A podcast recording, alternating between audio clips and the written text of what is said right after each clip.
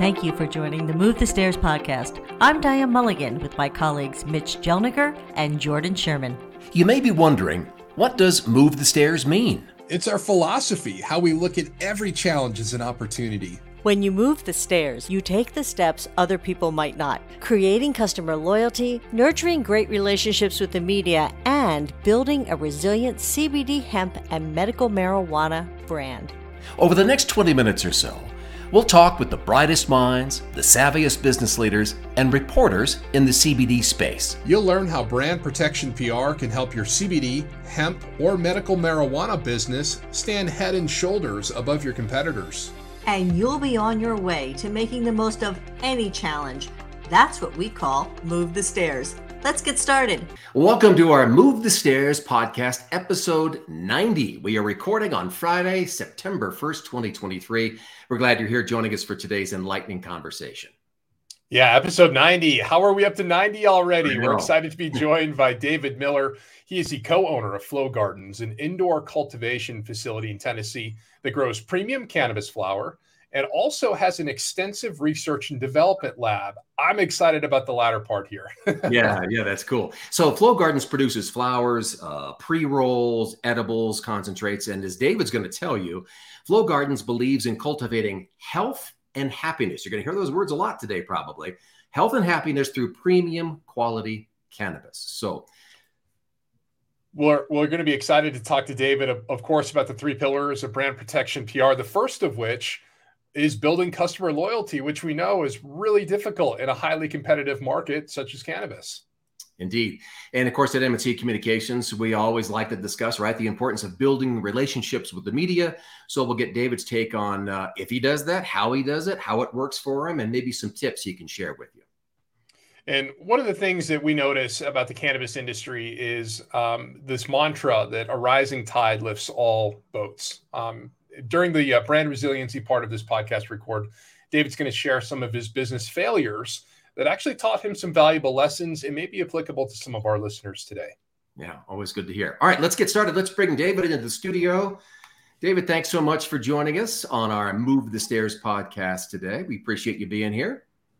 Mitch, Jordan, uh, likewise. Thanks for having me. It's a pleasure to be on and uh, talk to y'all. Absolutely. So you spent 20 years in finance and you were quite good at it. You did a, a, really good job. You had a successful career. Why the switch to cannabis? What motivated you? What changed in your life? Uh, I'm pretty hard headed um, at times, and I'm 43 years old. And it took me about 20 years to realize I need to do what I love.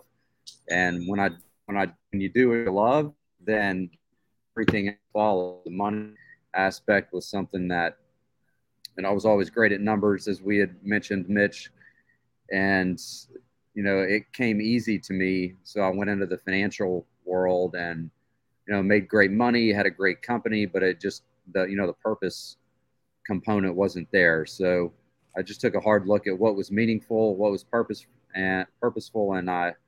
Uh, I guess you could say did a 180 and went from finance and, and accounting to uh, to cannabis. So, so it's quite quite an interesting but uh, exciting change that's happened here over the past couple years. There's not really too many companies that we've talked to where you know somebody isn't purpose driven. I mean, you kind of have to be to work in that industry for sure. It's it's a passion of love. Um, it, nobody nobody is in cannabis anymore to get rich. That is for darn sure. Those days have have well you know been beyond us. yeah, and I think that's one of the opportunities, Jordan. That's a great point. I, there's a, a stat that came out I don't know, I heard maybe a month or two ago that 75% of cannabis companies aren't profitable. So mm-hmm. I really think that um, that just speaks to the the infancy of the industry and the opportunity that's out there. Absolutely, and you know, part of that reason, um, some of the reason is a bit of a saturated market. So you're you're fighting for customer share, along with dozens of other companies fighting for customer share. So, you know, as Mitch kind of pointed out, the health and happiness is a uh, slogan that's used by your company. How are you communicating that to your customers? And are you finding that they're resonating, uh, gravitating toward that message, you know, lifting up your consumer loyalty to your products? We're, that's a, wow, that's a great question. Um, so you know, being maniacal about ensuring that our customers are happy is, you know, one of our one of our core values. You know, having that customer focus. There's one thing that um, uh, a colleague told me years ago, very successful with a, a large family-owned company, multi-billion-dollar company, and they said, you know, the customer doesn't always need to be right, but the customer needs to feel like they're right. Um, and this was in a food service industry. So, um, you know, taking into consideration that the customer is what drives your business. Um, so, if you're very clear on making sure that the customer feels correct and that you are genuinely and empathetically listening to what they're saying so you can improve whether they're right, wrong, or indifferent, um, re- really helps to improve your brand and um, shines light on the you know how much you a company actually cares about their customers. So what are we doing? Kind of put some some meat on that bone. To answer your question, Jordan is like if we send out uh, if we do some pheno hunting and um, with some of our new crosses and research for our strains, we have a, a, a small customer base in that in that parabola, if you will, of how people adopt new things. So we'll send it to the, those pioneers in that parabola that that call it just the that top 5% of our what we believe are our loyal customers we'll send them those new strains we'll send a feedback and survey out to them and they'll say hey i really liked this one and this had a strong berry smell and the back end flavor was good or the effects were very uplifting what have you and so we'll take all that and we'll actually recommend and put out into production our strains uh, based upon what our you know pioneer type customers are recommending that's cool. Wow. Yeah. Yeah. Cool. So, you know, putting customer first is is one of your core values, as you mentioned. A lot of companies say that they need to do that, but let's face it, they get kind of bogged down in the day to day grind. How do you keep that core value alive and well in the day to day when you're busy at Flow Gardens? You know, there's something that I remember vividly in the financial industry. Um, and it was uh, it showed these core values, and I forget what the core values were. That was like integrity, customer driven, you know, some very you know um, purposeful and meaningful core values. And it, it was it was a zoom zoomed in close up, and then then it took it back, and the logo that was above it was Enron. and for those of you that aren't, you know, the listeners that aren't familiar with Enron, well, they uh, they did some fraudulent things in the energy industry and their executives went to jail. And so it's all about what are you what decisions not not not what are your core values what are those pretty words posted on a wall or an employee vision booklet that we give all our employees? It's what conversations are being had what decisions are being made you know what is the communication that's that happens on a day-to-day basis? You know what type of cadence is going on there? So not only you're adhering and living out your core values, but more importantly, employees understand it and they see that we're making decisions on based upon a purpose um, other than profit. If that makes sense. oh, it does. It does because we talk to a lot of companies and we say, well, "What you just told us sounds really good. Have you told your employees that?" And they're like, "Oh, no." They're just the leadership team. And they're like, no, no, everybody needs to, to be on the same uh, page in the playbook, don't they? Yeah, for sure. well, I think it's really cool that you you know deploy that tactic of bringing in kind of your top consumers to offer that candid feedback on products that you may be you know beta testing and might add to your lineup. My question to you though is, they had to establish that level of trust with Flow Garden somehow.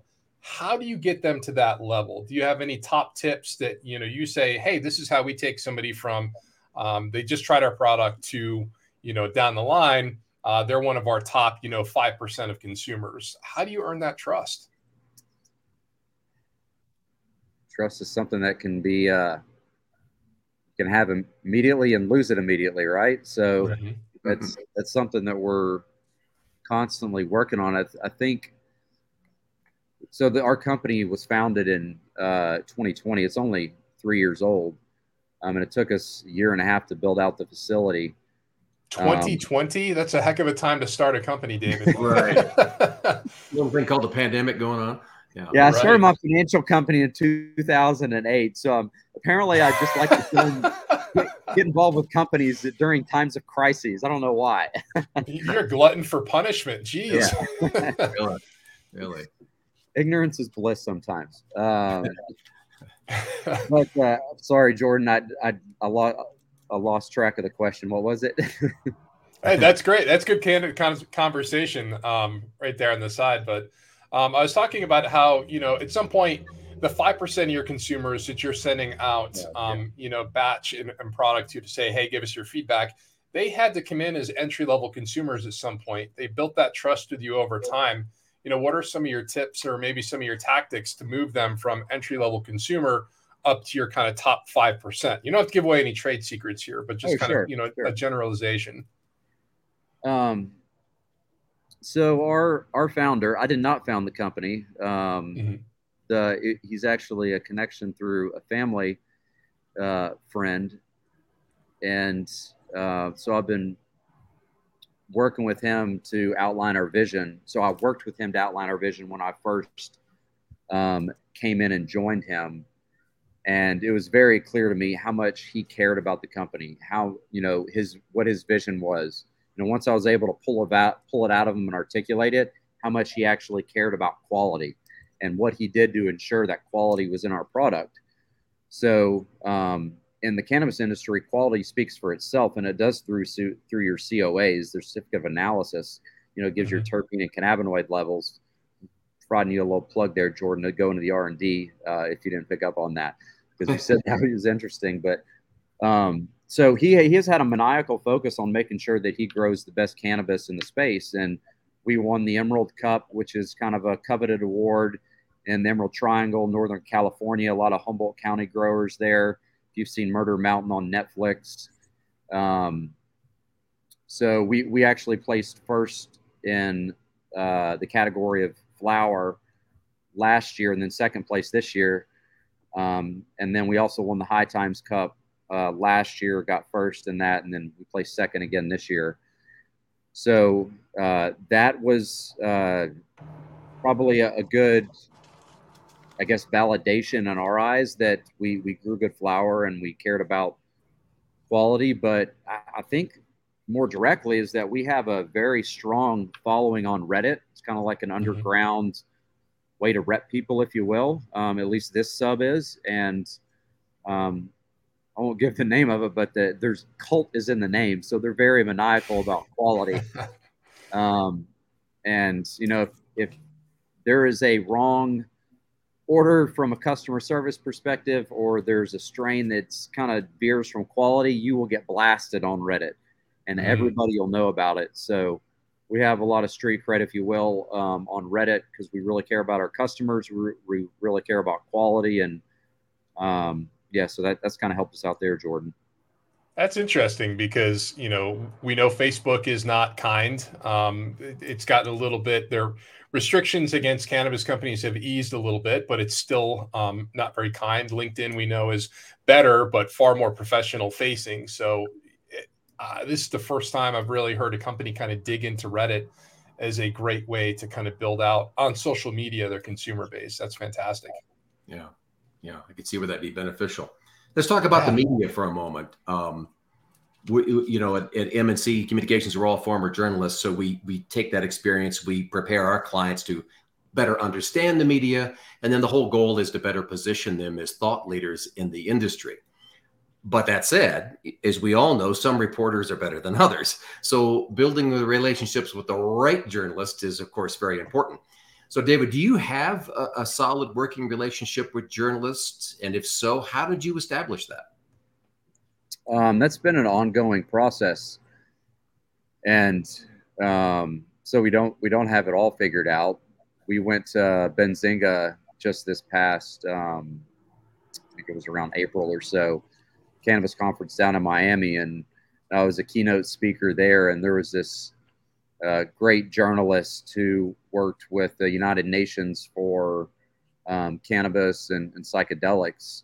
So, you know, we hit it off. She understood the purpose behind Flow Gardens. And, you know, that's, she, you know, if y'all are familiar with Deepak Chopra. He's kind of big in the alternative health space right now. So she she interviewed with him and just you know getting out there and talking to the media and, and knowing that they're there to um, bring excitement, uh, which can be good and bad.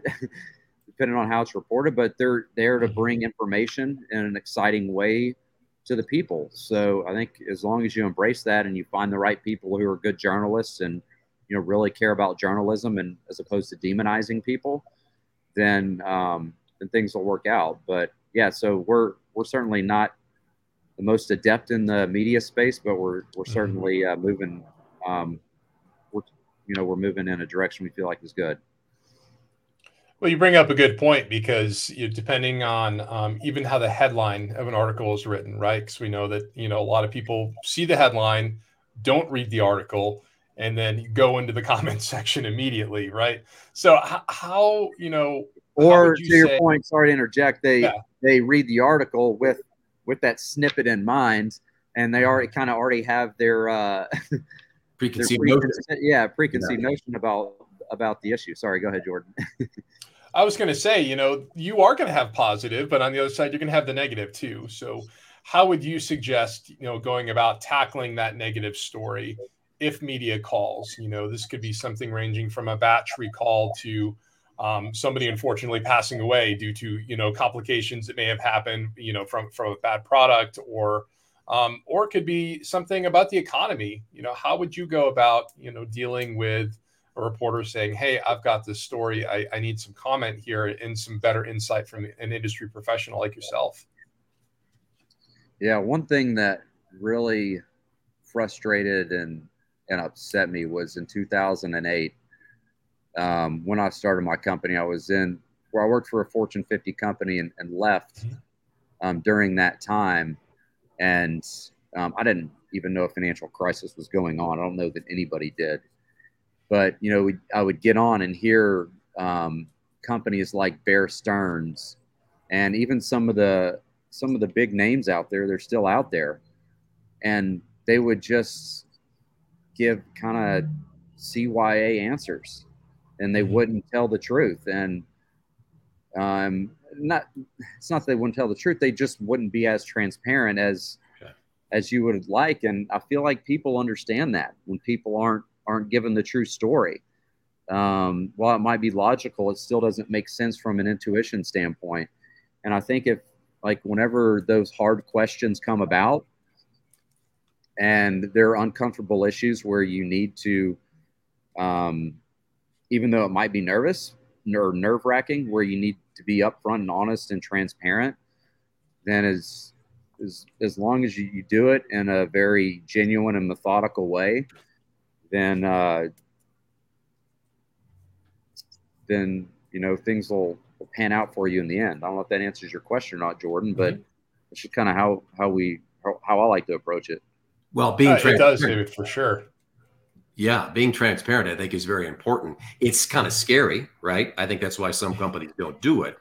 Um, but I would I would imagine that by doing that, that's helped you build an, or establish trust with members of the media. Is that right?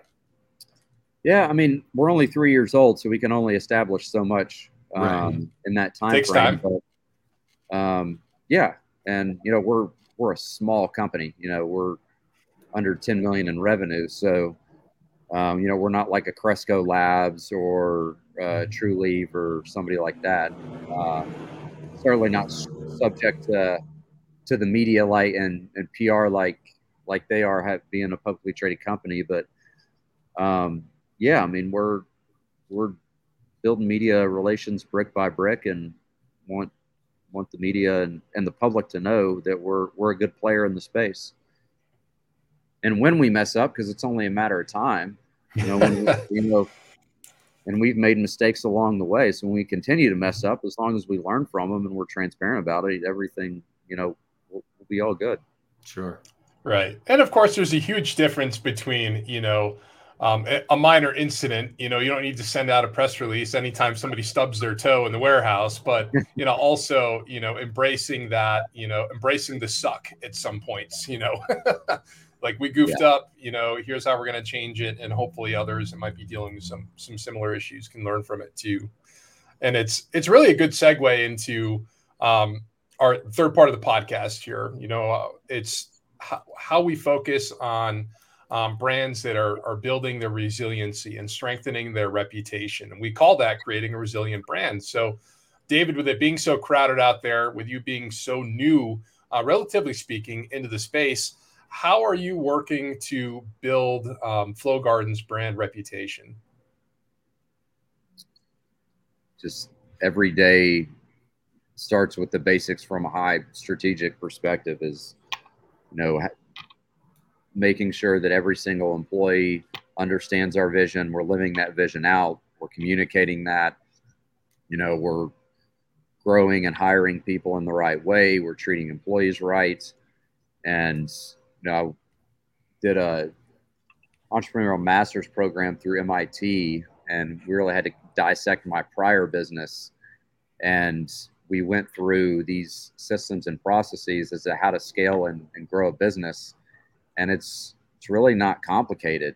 And it's mm-hmm. you know when it comes down to it, it can get very complex, especially when you have a maniacal focus on all the different th- things you need to address. But you know it doesn't really get complex until the company grows and and expands in a big way. And if you set those pillars in place from the beginning, you know, with the employees, with the hiring, with the firing, with the operational processes, and you know, don't try and conquer the world too fast, then um, yeah, it's not it's not that hard.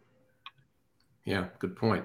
We we always encourage businesses to share their failures and i hesitate to use that word because it has such a negative connotation but because by sharing that story you're demonstrating to your to fellow businesses the b2b or your consumers that you can persevere.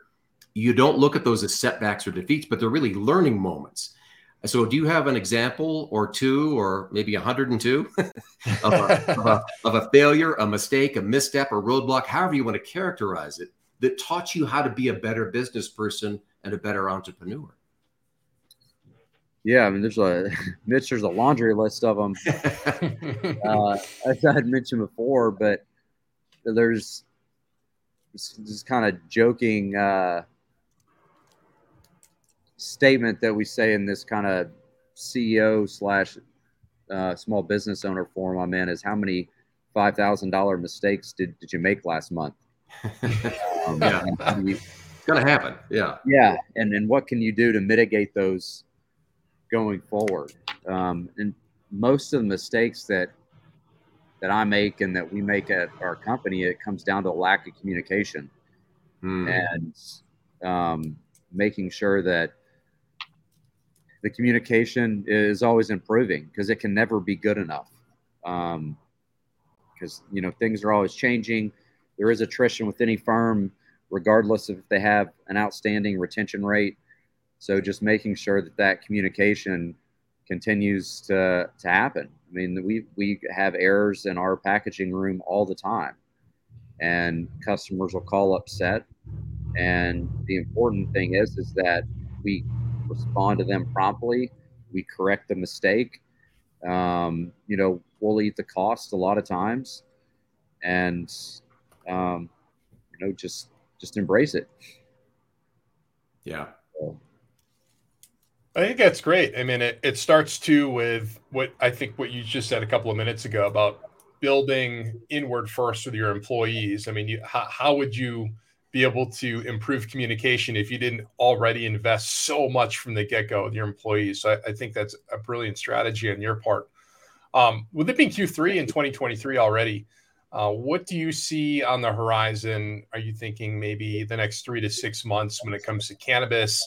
Um, what are things that you're looking out for um, and other businesses should be really paying attention to um, as we get ready to close out 2023 and maybe looking ahead to early part of next year?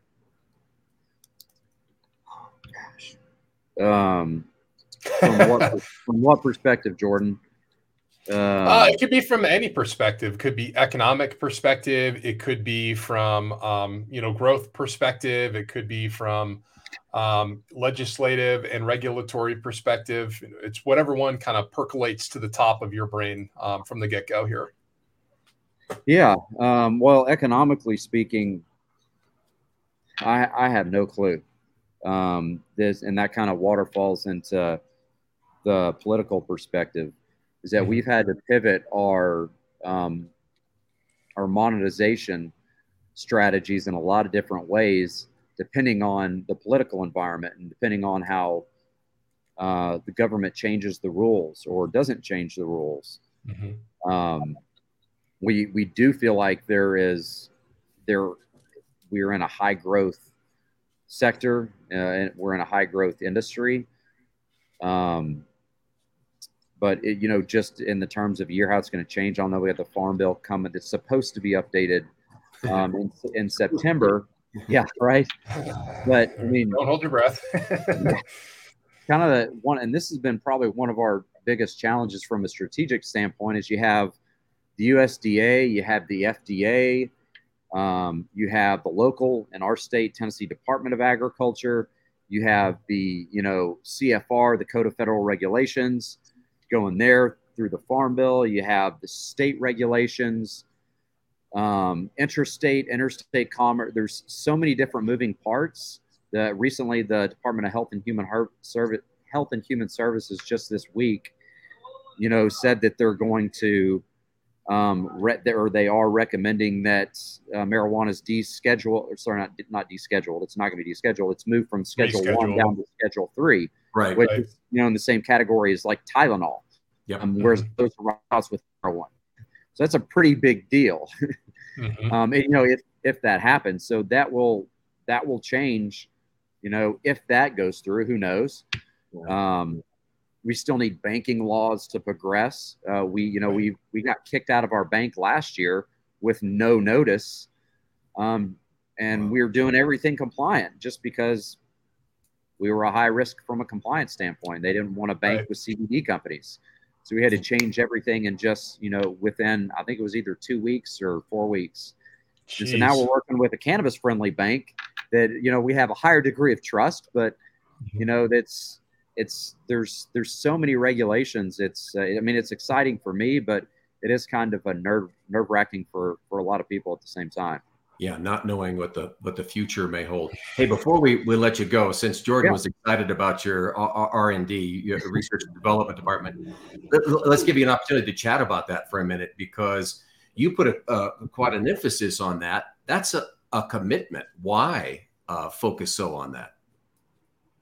Um, well right now it's not profitable. Um, so you know with a growing business mm-hmm. choosing to outlay, outlay capital for something um,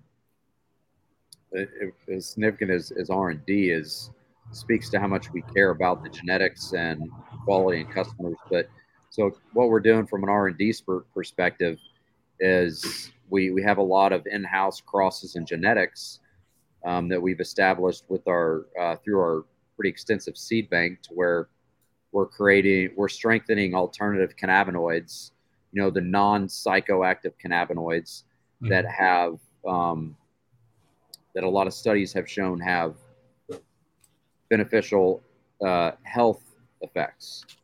Mm-hmm. And you know, I'm not a doctor, I'm not a medical uh, professional, um, but you know, science is science, and we're really excited about what CBC, CBG, in addition to CBD, a lot of people know that, and CBDV can mm-hmm. do in conjunction with uh, THC, whatever what everybody knows with cannabis, that psychoactive tetrahydrocannabinol cannabinoid, what they can do in conjunction with each other, whether it's with fighting cancer, whether it's inflammation, whether mm-hmm. it's anxiety, stress. There's just so many different paths that we're able to go down with this plant, and that we're working with uh, um, institutions to uh, you know to kind of move that initiative forward. So we have we're excited about what we can do with the plants. Uh, a plant that's been suppressed for, for quite a long time by the government. And mm-hmm. um, yeah. Yeah. That's okay. awesome. I mean, I de- definitely think that speaks to your commitment to the plant and furthering, you know, the, the movement here, which is fantastic on your part. Um, David Miller from Flow Gardens, co uh, co owner of Flow Gardens. Where can our listeners find you if they want to learn a little bit more information? Uh, can't find me. I'm usually hiding in my house, but uh, you can go to. I'm, I'm a research nerd and hermit sometimes. No, most of the time, no. But uh, flowgardens.com is, is our company's website. Um, I'm on Instagram, uh, davidmiller.buzz. Um, buzz like the media, not as the not like the uh, the, the other meeting, but awesome. Yeah, so yeah, that's how you find me, Jordan. The positive. Great. Yeah. Cool. Well, thank well, you again so much for joining us. Yeah. yeah, thanks for having me on, guys. I really appreciate it. Yeah, we appreciate you taking the time out of your busy schedule away from your research to uh, share your insights on the industry. So thank you. Yeah. Awesome. All right. Great conversation, Mitch. Yeah, it was very good. Uh, I, I, I love the fact when he's talking about uh, early on we talked about building customer loyalty. I was jotting all these mm-hmm. notes down, and it was cool. He was talking about the customer has to feel as though they're right. Um, right. and, and I thought that was very important, and that's also the internal communications to keep that that customer first. Because as we talked about, you know, a lot of businesses set up these little uh, you know goals of, in mind, and everybody mm-hmm. turns it get, gets busy with the process, and they never uh, reach back to them. So, constant that keeping that in the uh, in the conversation with all employees will really help build that customer loyalty. Yeah, and and talking about media too, I thought it was fascinating to get David's perspective, being such a young company, um, founded in 2020, so you know, uh, almost three years old, if not three years old already. Um, c- kind of getting that raw perspective of, hey, you know what, we don't have a ton of experience here, but here's what I would do if um, something negative were to happen in the industry or just in general, and that's that beating the drum of transparency and yeah. I think um, in cannabis, especially, consumers are wise to it. I mean, they know if your product is good, they know if your product is not good. So that kind of dovetails into part one and building consumer loyalty. But if you're not transparent about what you're doing through the media or to your consumers, you're going to fail. Exactly. The other key thing I was interesting in what I heard, but it was great because he talked about you know making a connection with a reporter and he said it was a reporter or a journalist who understands the business. So that's key as well when you're making those media relations because some people really know what they're talking about and some don't. So that was really good. When it, we talked about building that resilient brand, again, transparency, that word came up again and again. And then show how you can persevere. It's okay to say, yep, I stumbled a little bit here here's how we corrected it. Actually, that's a much better story for not only mm-hmm. the media, but also as a consumer. You're looking at that company going, okay, they kind of tackled that and moved around it. That's that's the kind of uh, you know product, the, the company, they actually have a heart for this that I want to be aligned with. And I think too, for the final part, you know, looking at brand resiliency right from the get go, um, you know, David talked about the employee vision, and I think that you know really strongly, and we we embody this at MNC too, that you have to abide to and adhere to the company principles. You know, what are your goals, and if you can lay that framework with um, frontline team members, employees, you know, whatever you want to call them, um, you're going to be successful as you scale and get larger. Um, and I just I think that education is so important. So um, that everybody is just on the same page at, at all times. Um, that that is brilliant to me. Yeah, so simple though. Yeah, it is. It is simple, and but again, it can be overlooked, you know, in the in the busyness of the days. But it's especially as you get big. Yeah, yeah. Well, we want to thank uh, again uh, our special guest today, David Miller with Flow Gardens, for joining us on this Move the Stairs podcast. Thank you for listening or watching. We hope you'll join us again for another episode of the Move the Stairs podcast. Thank you again for listening to the Move the Stairs podcast. You may be wondering where the phrase move the stairs comes from. It's my life's mantra and MNC's commitment to our clients. It's a nod to a defining moment in my television news career. You know, in news, you have to be first with the story, no excuses. And one night, I had to get the first TV news interview with a senatorial candidate after he accepted the nomination on stage. I noticed the stairs leading off the stage were taking the candidate directly to my competitors. But what could I do? So I looked around and I noticed the stairs were on wheels. I walked over, unbolted the stairs, and moved them so the candidate walked off the stage right to my team first. At MNC Communications, our years in the media taught us there's always a way to move the stairs to make the best possible outcome happen for our clients.